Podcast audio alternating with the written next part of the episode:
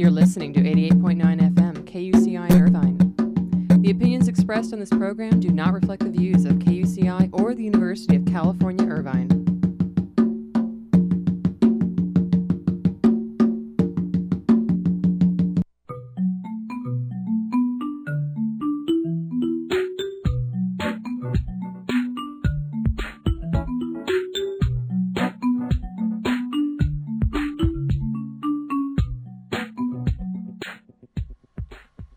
There, you're listening to Get the Funk Out. I'm your host, Janine. I'm here every Monday at 9 on KUCI 88.9 FM.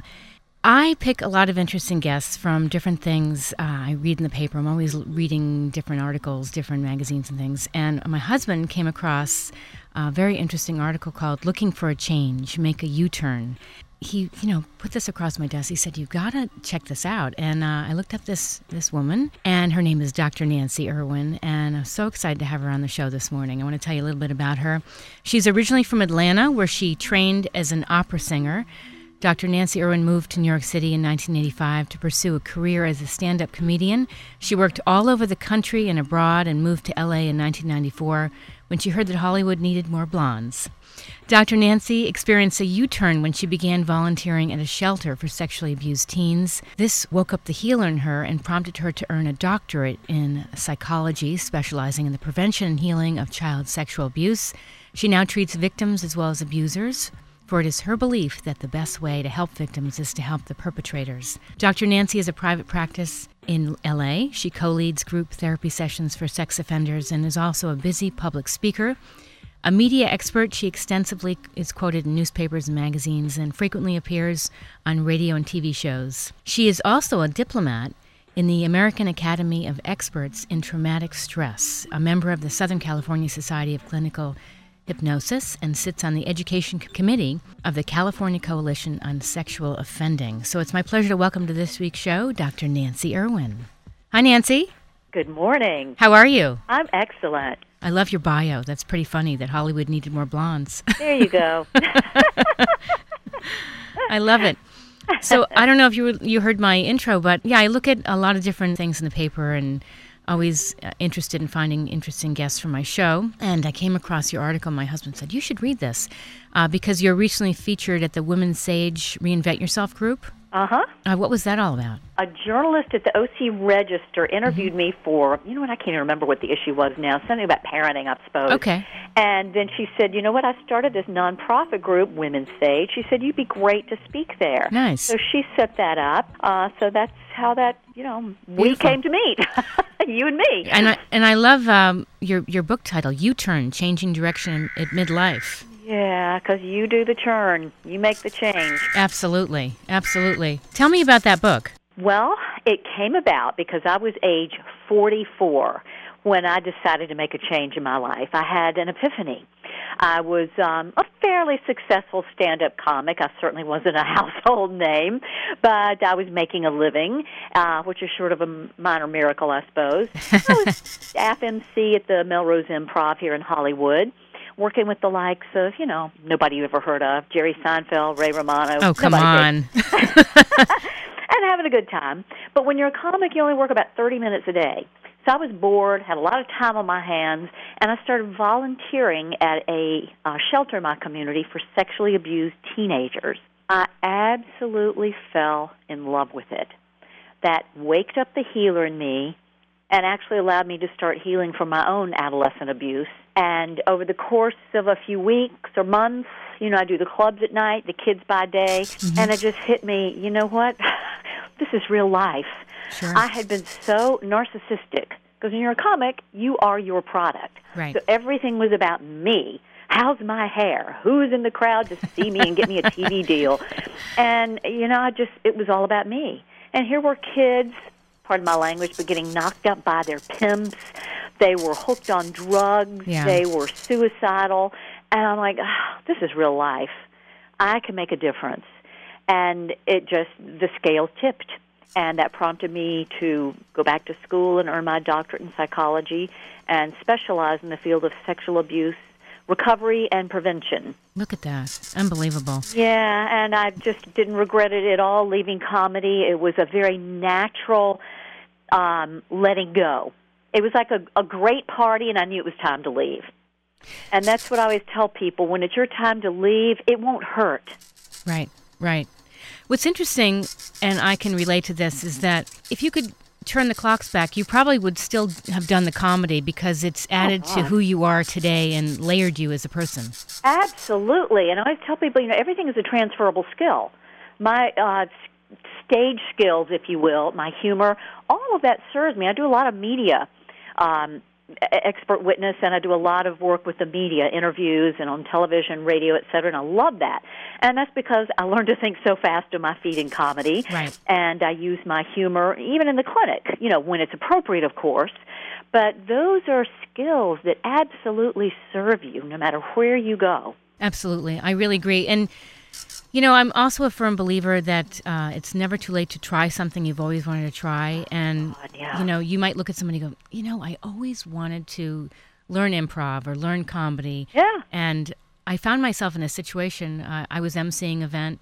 I use my improv skills. It- you know, you have to think on your feet. You just got to Yeah. be, you know, you might see a cute little kid walk by and you're right in the middle of something go you know wow th- i love your shoes and you know you just kind of blurt that out and that's what makes it natural and real and funny and you're not trying to be but just real Absolutely, that loosens you up. And so many careers uh, require some degree of public speaking. right You know, I, I do a lot of clinical hypnosis, a lot of therapeutic hypnosis, and one of the main things people come in for is to work on the fear of public speaking. oh interesting You know, that report came out a number of years ago now, but it said the greatest fear people have, they did a poll, and it was fear of public speaking. Before death, Yes. more people are afraid of speaking in public than Oh, they are of dying. absolutely i So I, I agree That, yeah, that serves a lot of people. And comedy, whether you're going to do anything with it or not, try it. right Go to an open mic night. What do you have to lose? And if you could ask people, you know, I always think, why are you so afraid of this public speaking? Well, you don't want to look stupid. Right. That's really what it comes down Right. to. I don't want to look stupid. But here's the thing we're only born with two innate fears. Every baby is born with two fears, and then we've had these since the beginning of our caveman ancestors. Okay. And that's the fear of falling Oh, and the fear of loud noises. Interesting. Didn't know. All the other fears are learned, including fear of public speaking and fear of midlife crisis, fear of making a change in career, fear of auditions, interviews. All of that stuff was learned. Mm-hmm. And whatever we've learned, we can unlearn. That's so true. Yeah. That's so true. I took a workshop this past weekend. Uh, I'm a voiceover actress. Ah, I love this class. And it was with Elaine Craig of Elaine Craig Casting. And uh, she said, Remember this you're all capable of greatness. yes, And you have to say that to yourself. it's true. You have to because we forget that. we're all born. No, I mean, certainly some of us are born with greater IQ power, more talent, more athletic prowess. Of course, it's an unequal world there. However, we all are born with the same amount of personal power and the choice to be the best we can be, be with what we've got. Right. Absolutely. Absolutely. I think there, there's a Martin Luther King in all of us. There's yes. a Gandhi in all of us. yes. And I'm not bringing down or demeaning their talents or gifts at all. Right. I'm just saying they would be the first to say that is available to everyone. It's a choice. It's just they didn't get shut down. And Lord knows people tried to. Absolutely. but they didn't they didn't give up. Also, in life, I find that you have the power to let negativity impact you or to not. So, you know, if somebody says something hurtful, you have the power to either, you know, ignore it or to really take it in and believe that you are that person that they're telling you, negative or not. Yeah. So you have And- to make that choice. Go ahead. And sadly, you know, kids who are pure hypnotic material, they're pure subconscious until a certain age, do believe everything.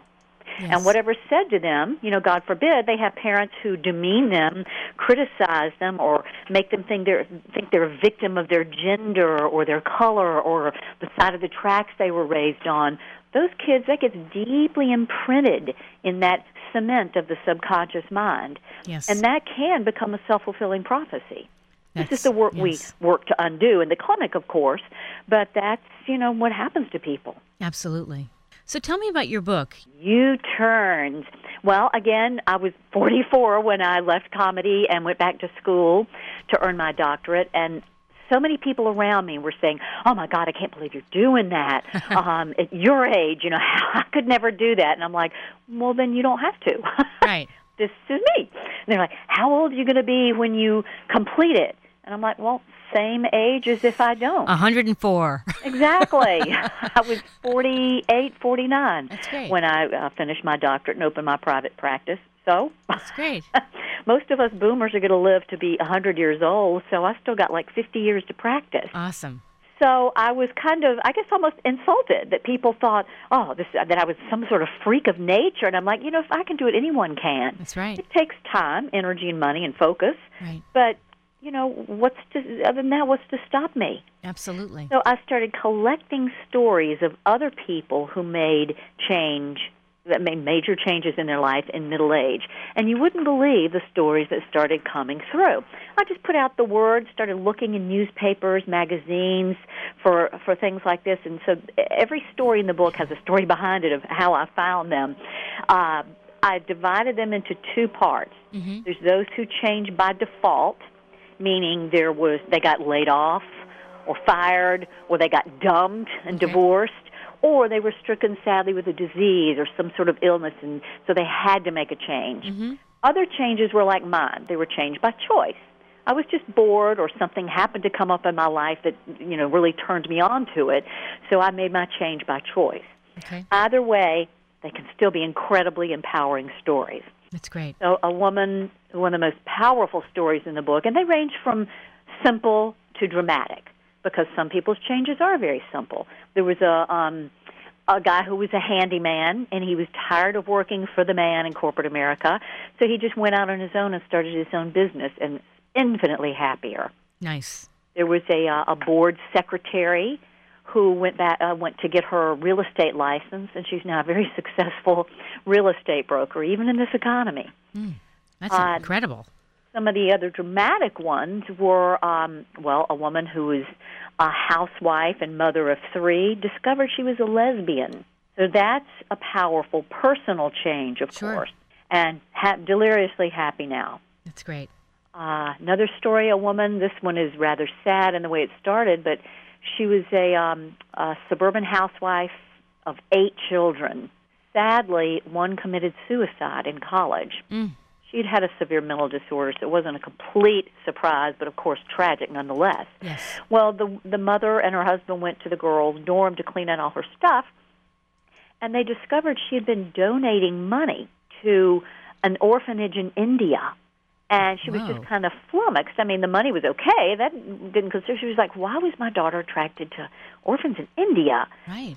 So something compelled her to fly to India and check out this orphanage, and what a U-turn it made for her. She now, cut to the chase, has an organization, a foundation, where she funds mainstreaming of children of the leprosy affected. Oh my goodness.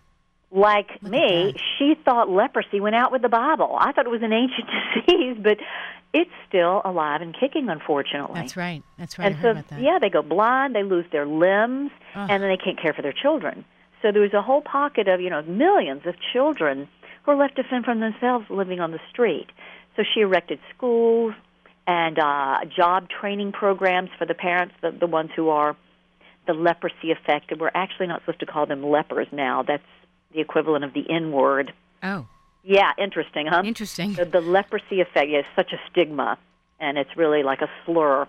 So the leprosy affected. So that was an incredibly dramatic story. Interesting. By the way, for those just tuning in, you're listening to Get the Funk Out. I'm your host, Janine, and we're joined with Dr. Nancy Irwin. Now, the theme of my show, because it is Get the Funk Out, what suggestions would you share for people that are in a funk? I mean, how is it possible these people who have made these U turns were able to do that? Well, first of all, when people are in a funk, take that as a good sign.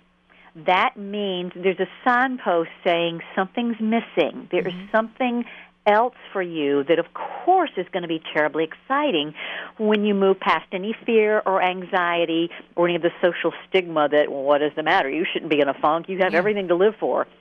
Well, you're in a funk for some reason. There's something missing.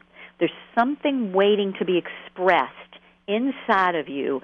And when you take the time to go within and discover what that is, it's magical. Sure. Absolutely freeing. And it's worth any of the pain you're going through now.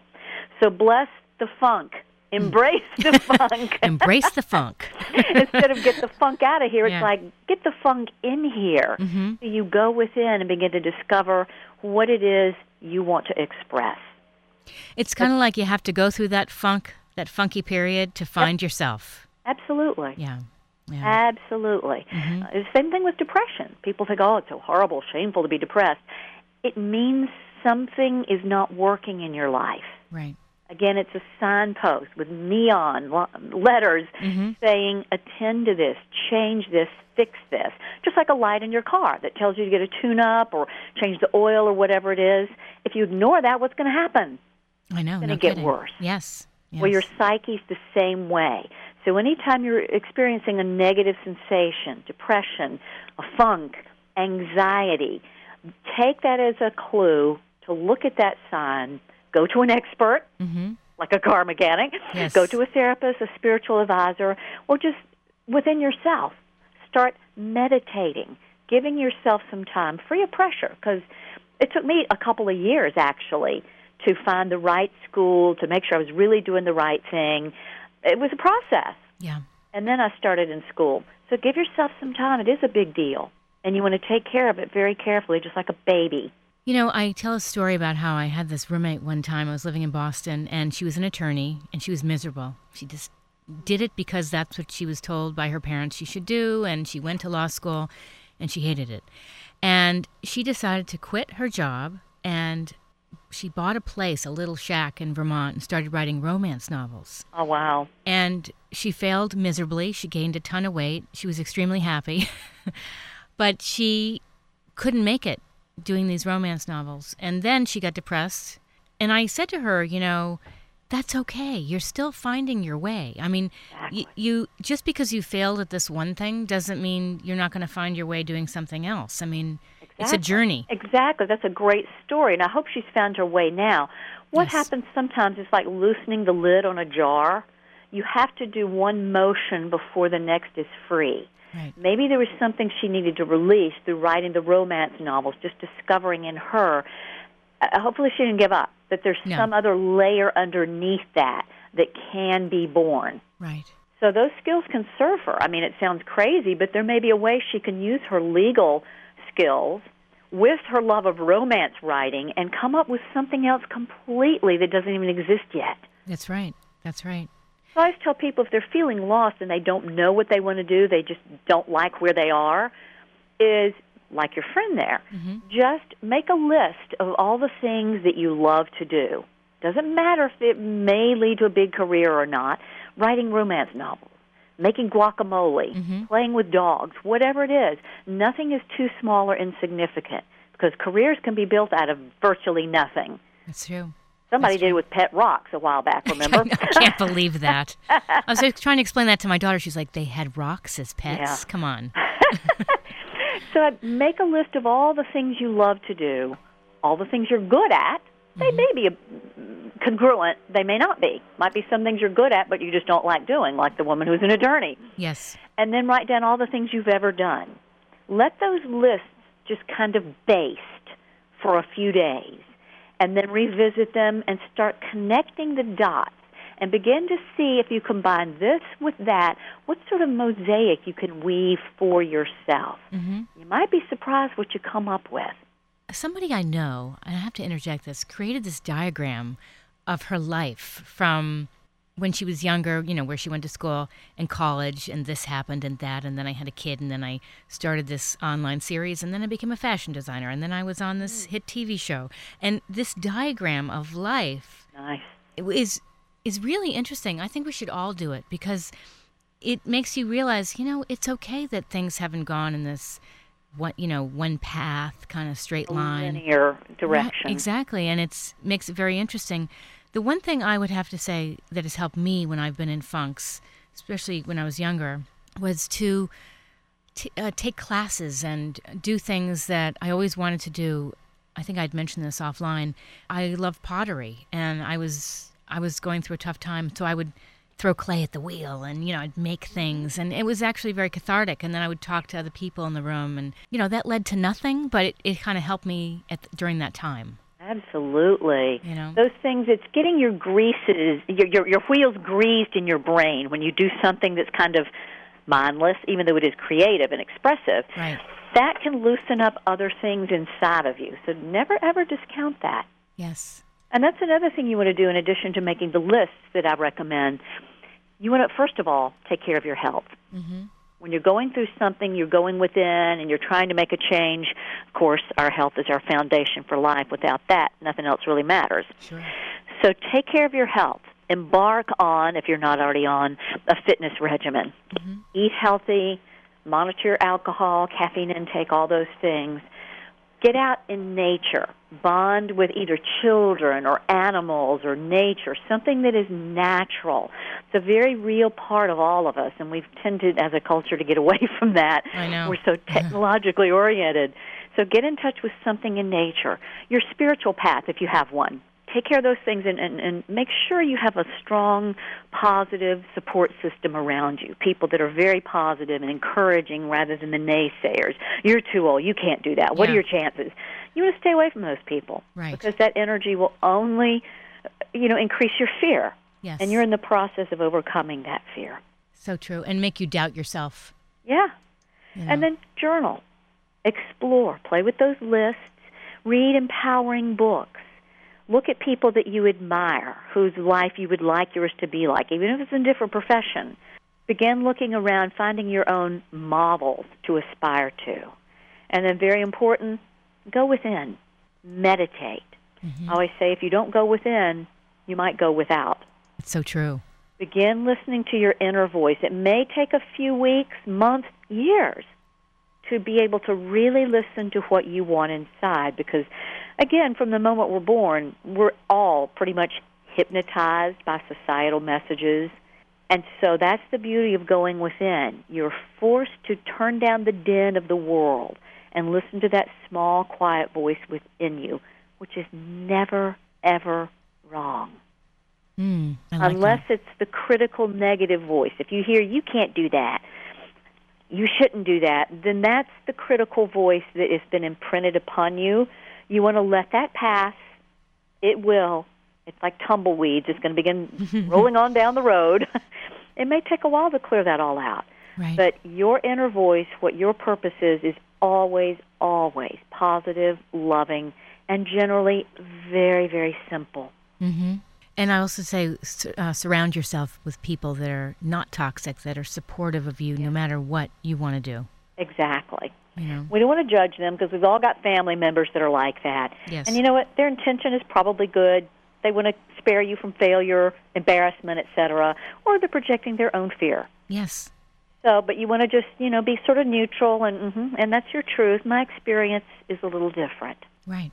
And then go on your own path anyway. So true. So true.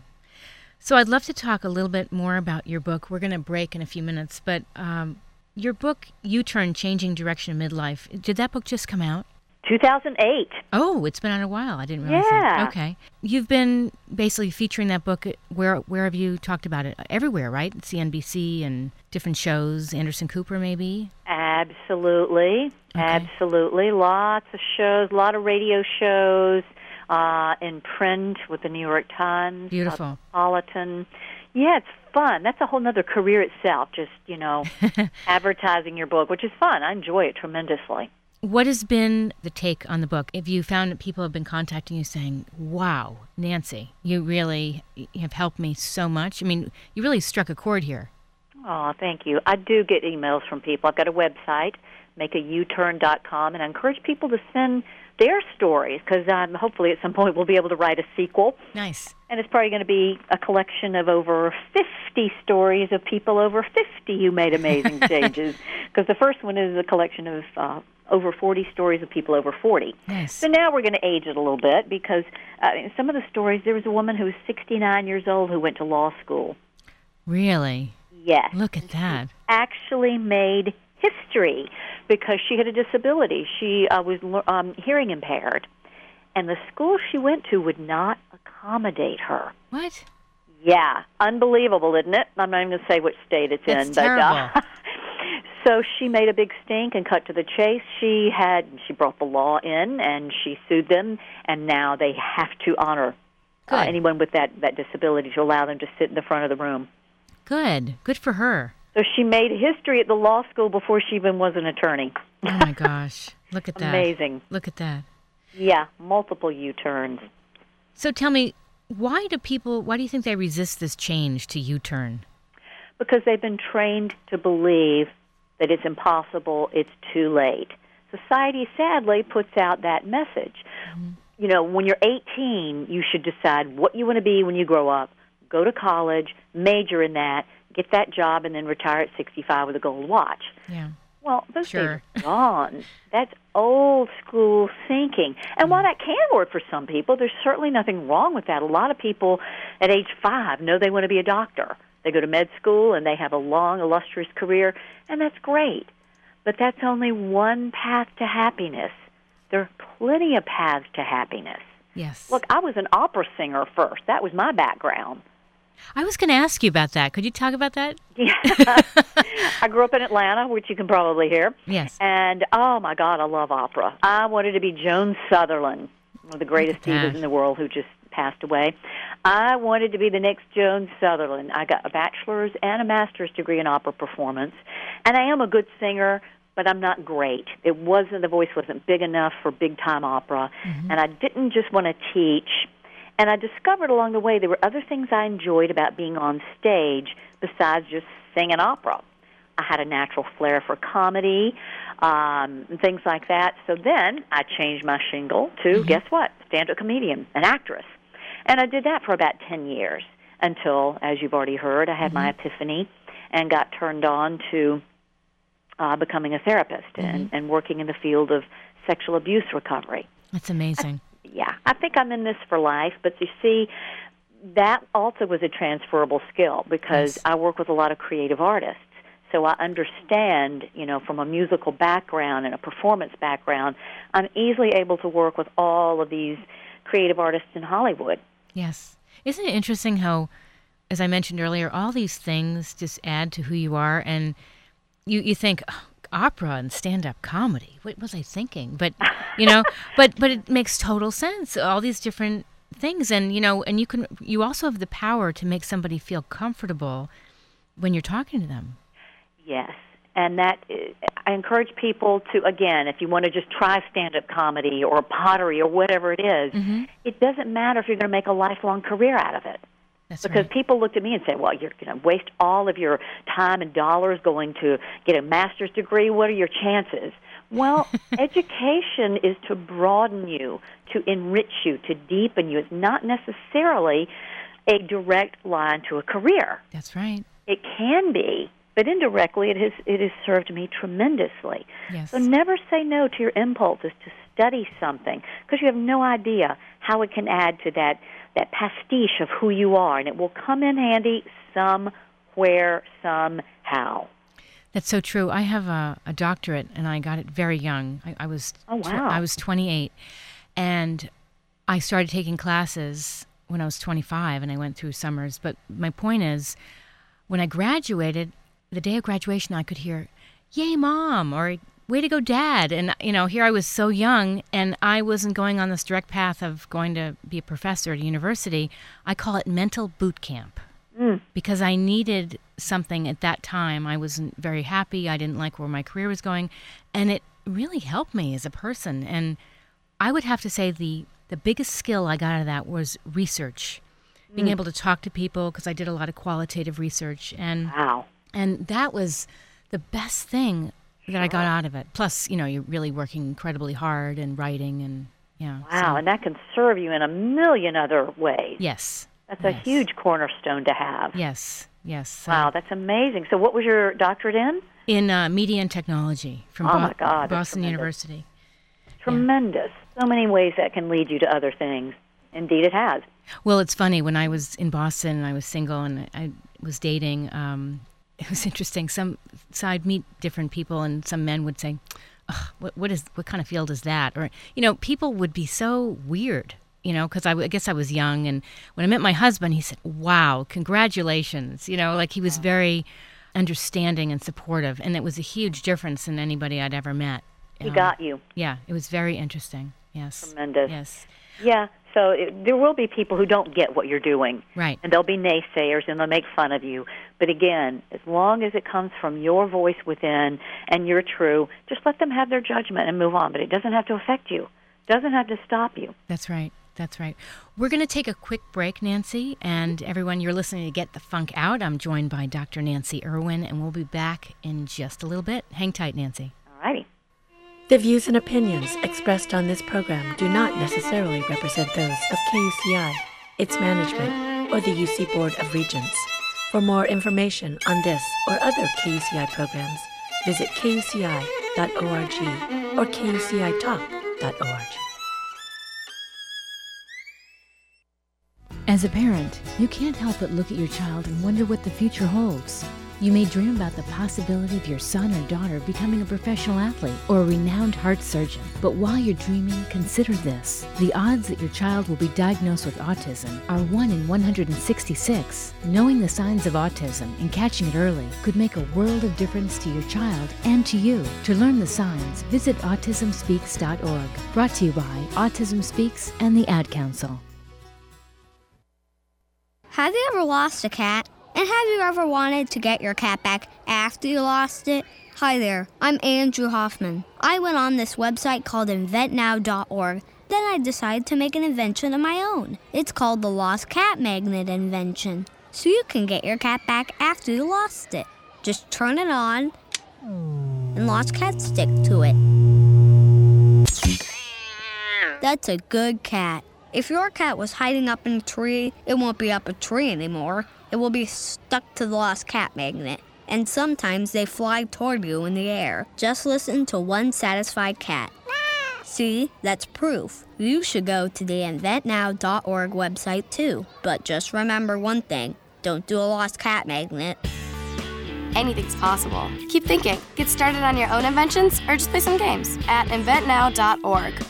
Brought to you by the U.S. Patent and Trademark Office, the National Inventors Hall of Fame Foundation, and the Ad Council.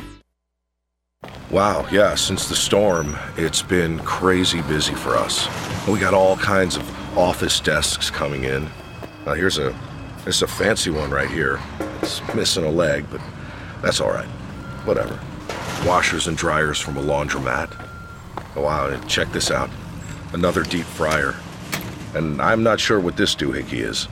Yeah, most businesses weren't ready for a storm like that, you know. But our work's really piling up here at Roberts and Son Salvage. What will become of your business after a disaster? Nearly two thirds of businesses aren't prepared for an emergency, and 40% of businesses that experience a disaster never recover. Make an emergency plan now before it's too late. For a free online tool that helps you develop an emergency plan to keep your business up and running should disaster strike, visit ready.gov forward slash business.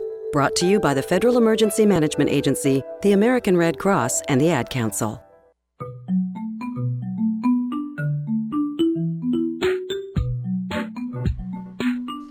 Hey, hey, you're listening to Get the Funk Out. I'm your host, Janine, and we are joined again with Dr. Nancy Irwin. Hi, Nancy. Hey, I'm here. I'm here.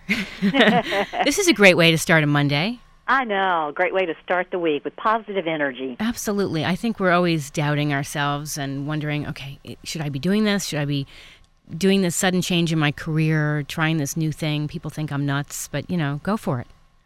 And you just mentioned a word that I think should be a four letter word, and that's should. Right. As the late great psychologist Dr. Albert Ellis said, you're shoulding all over yourself. Whenever you hear, I should not this or I should be that, where's the power?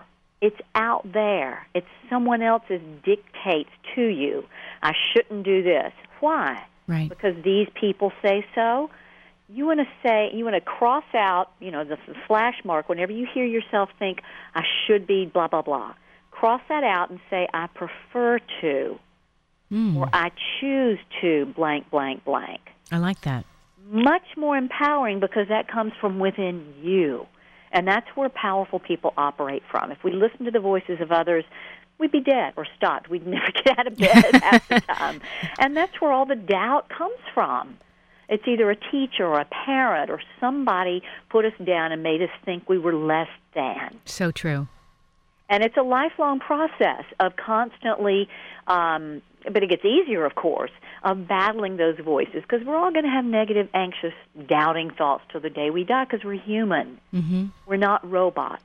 However, you do have an amazing awareness, awareness to be able to manage those negative thoughts rather than letting them run your show.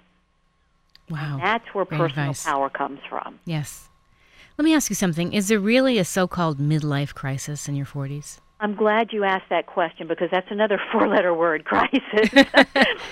Who says it has to be critical? Yes, it is a time of looking around because the middle point of any process is a time when you review, you see how far you've come, how far you had to go, look at the middle of the year, the middle of the afternoon. It's natural to pause in midlife when you see your parents passing away, your children growing up, to begin fully aware of the big picture of things. This doesn't have to be scary or negative or horrible. Mm-hmm. It's a wake up call saying, okay, you want to keep going in this direction or you want to make some changes. Interesting. Yeah. So just yet looking at the word crisis, midlife crisis, is just such a horrible way. How about calling it a midlife awakening? I like that.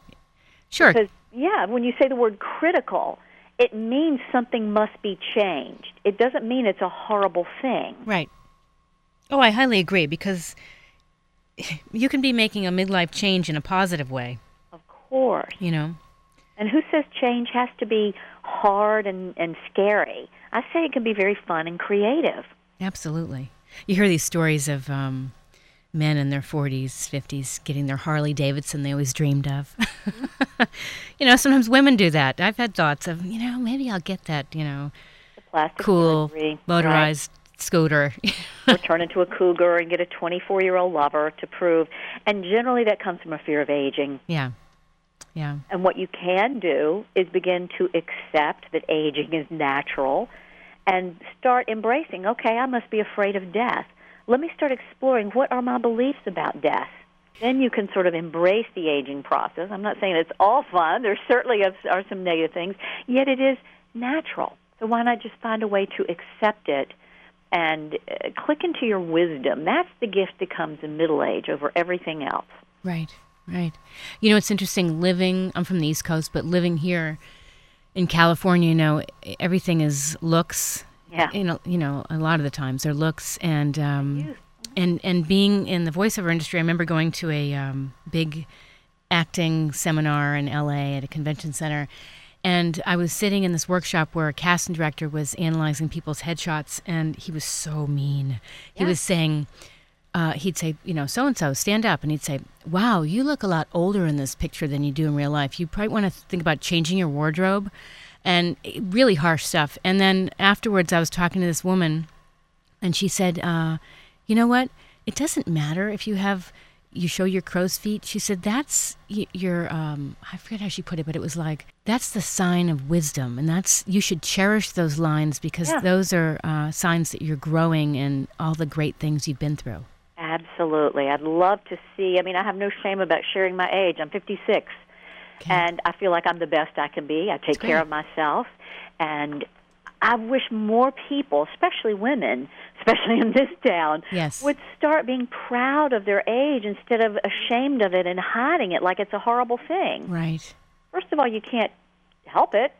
And as they say, there's only one other alternative. So why not be proud of it? And so we can turn around this ageism and start being proud of it. So true. No, we're afraid to look old. We're afraid of, you know, aging and lines and wrinkles and all that other stuff. Yeah. Well, sometimes it really, show, like you said, it shows character. Mm-hmm. And I think the more um, th- that is not hidden and the more it is positively reinforced, we're going to get used to it. Just like in the fashion industry, when a new trend comes out, it looks horrible at first. Right. And then within a few months, you're out there buying it. so it's the familiarity because it's been positively reinforced. That's right. Why can't we do the same thing with older faces in the media? I know. Wouldn't that be nice? Yes. Why not? I'm I'm not a big fan of Botox, and um, I just I don't know. I just don't believe in putting botulism in my body. It's pers- my know? personal opinion. Me either. I think at some point they're going to find out that might not be the best thing because it's not nice to fool Mother Nature. Yeah, I can agree. I can agree. Taking things out, sure, but putting things in, ah, not so much. I know. I know. You they know. look frozen. It's just fake. It's like so robotic and Stepford wife looking to me. Yes. Yes. And you know, I had this incredible guest on my show. She was featured on uh, the Yahoo homepage. Cindy Joseph. She's a Ford model, and she was saying how she started going gray really young. And she said, "You know, I decided not to fight it. She's gorgeous." And she was walking down the street, and her her last patch of dark hair was just about covered by all this gray, and and she uh, cut off the patch of dark hair, and she walked down Fifth Avenue, and um, she was stopped by somebody. She thought it was a joke, and the woman said, "I'm I'm from uh, the Ford Modeling Agency, and you're stunning." And she says, "Come on, who put you up to this?" and uh, she full head of beautiful silver hair, and uh, she's the happiest she's ever been. Beautiful. Yeah. I love that. Yeah. So Beauty comes in many, many shapes and sizes and colors and and yeah, presentations. Yes, absolutely. How do you think we can help our partners, our loved ones, when they're going through this so-called crisis? by being positive and encouraging. Because if you dissuade them, either they're going to stop and there's going to be something missing, and resentment will build, which acts as a cancer to any relationship. The only way that, I mean, first of all, if you want to make a change and your partner's not being supportive, if they're putting you down or being critical, you might want to look at if that relationship is really serving you. Interesting. Yes. I mean, I'm not saying dump them right away, Right. but maybe go through a process and ask them to be supportive and let them know that this is your heart, your soul, your purpose, and and you need them to be in your corner and supportive. And if they really can't be, then yeah, maybe that relationship, maybe you've outgrown it. Mm-hmm. Maybe that's the U-turn that needs to be made. How does this whole thing affect kids? Well, first of all, and when it's done um, with support, when the U-turner is inviting the kids to support them and help them out, I think it can be a profoundly brilliant lesson for kids to get. First of all, it gives them to, the freedom to explore different avenues and know that nothing is closed off forever. Right. That when they're older, they can make a change too. So it's training them to be flexible, open, supportive, encouraging, and adventurous. I was going to say, take chances, try something Yeah. you might not thought, you know. Yeah. Yeah. what better lesson to give your kids than the freedom to make a change? You know, a lot of times I'll have my kids, I have a recording studio at home, and I'll have them go into the closet area and close the door, put the headphones on, and I have them do commercials. Nice. And it is adorable. I have some since they were little, and it's great seeing how they have this great ear for it. And they know, you know, not every mommy does this. Nice. It's cute. They're very proud of you. they are and then i support them and i i just it's a different thing for them you know it's and i tell them this is a creative outlet and they, they love it Of course. you know What freedom that's giving them. it's great it's great now i have a couple other questions what are some of the negative consequences of people that are going through this Well, the negative consequences, uh, really, the only way it doesn't turn out well is if someone gives up. If they give in to the negativity around them, or they feel like they don't have enough money, or this or that, and they stop. And while money, of course, right now in this economic climate, of course, is a, is a reality, I encourage people to find a way to make it happen anyway. mm-hmm. There's so many ways, especially if you are female or a person of color. There is money available, the state. oh So you want to start looking for grants. That can always be um, a resource. Also, there's a wonderful free resource that a lot of people have never heard of, and it's called SCORE. S C O R E. Um, I can't remember all the initials, but it's an organization of retired executives, which is the O R E in it okay and they're just what it is. There are people throughout a myriad of industries who are retired, and their way of giving back is to give free counsel, whether it's over email, over the phone, or you meet at Starbucks, and they advise you. They've seen every trend through their years of experience and they can advise you where to go for for free money or a better business plan or how you can enhance your marketing skills or what needs to be tweaked about your business plan. It's an invaluable course. Yes, score. So just Score. Google it.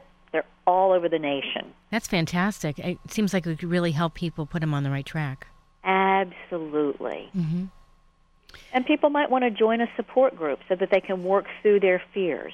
Join a group therapy session, or go see a spiritual leader if you can't afford therapy, or go to a therapist if you can, and begin working through those fears so that you're able to, as Susan Jeffers says, feel the fear and do it anyway. Oh, I like that. Yeah, because if you wait for the fear to go away, you may be dead. So embrace the fear. Yeah. Mm-hmm. And what I always tell people, there's a good fear and a bad fear. When you have a good scary sense, that's the look. It's very scary when you have your first baby, right? Sure. But it's a good one. Right. It's very scary when you sign your first mortgage. But that's a good one. It's very scary the first day at college, the first date with somebody, when you walk down the aisle to say I do. Mm-hmm. These can hopefully be very good scary things because they're beautiful extensions of yourself and expressions of who you are. So there's a good scary, bad scary is when you're afraid to walk down the street, you know, at midnight, you know. That's different.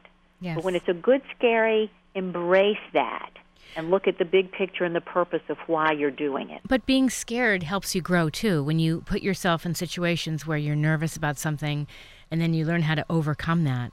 Absolutely. You know, we're all we all have our phobias. I, I was talking to somebody. I was mentioning I was in this voiceover class, and I was saying, "Have you ever seen uh, the speed skater Ohno? I forget, forget his whole name. You know who I'm talking about? The speed skater. He was in the Olympics years a couple, couple years back. no, I don't know who that is. Oh, no. Sounds fascinating though. Um, but he would you'd see him yawning before he was going to compete. He'd be yawning, putting his arms up. I do the same thing. I get kind of worked up and a little nervous, and so I find that if I take some deep breaths and kind of you know let out that stress, all of a sudden I'm ready to go. Here's what happens when people are on the brink of performing, whether they're going to a job interview, a date they're nervous about, just like what you mentioned and what the mm-hmm. skater was going to. I, I work with a lot of athletes. What happens in those peak experiences is you go into sort of a hypnotic trance. You're going into the fight flight mode, which is our most primitive instinct. Caveman ancestors, if they heard a saber-toothed tiger growling around the outside of the cave, would either fight that beast or flee it. They'd run to the back of the cave, so they weren't eating for dinner. Mm-hmm. You fight it or you flee it. This is a natural instinct, and we go into it with any peak experience. Childbirth, you know, going on stage to perform, an Olympic event. It's a very natural state. You want to learn to use it for your power rather than your detriment. Right.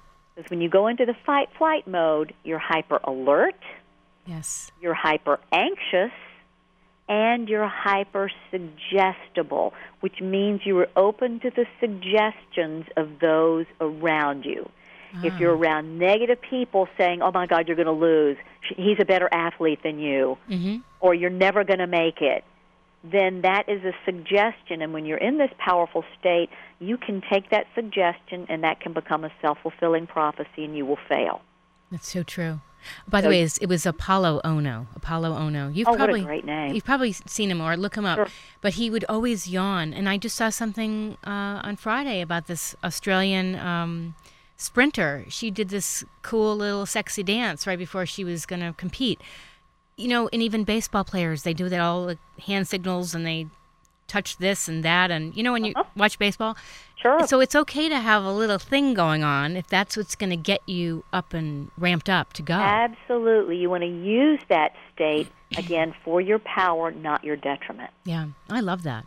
You know, if somebody is unfortunately in an accident and they're laid out on the side of the road, when the paramedics come, that person is in fight flight.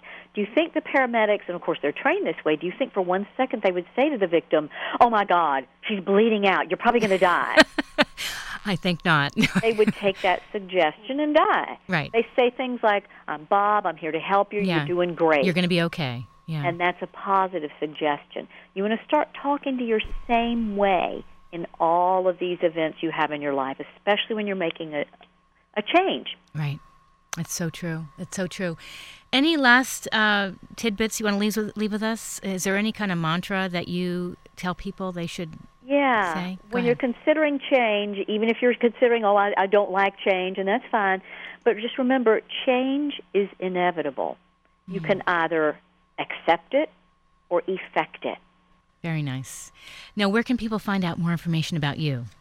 Well, my therapy site is drnancyirwin.com. That's just D R N A N C Y I R W I N dot com.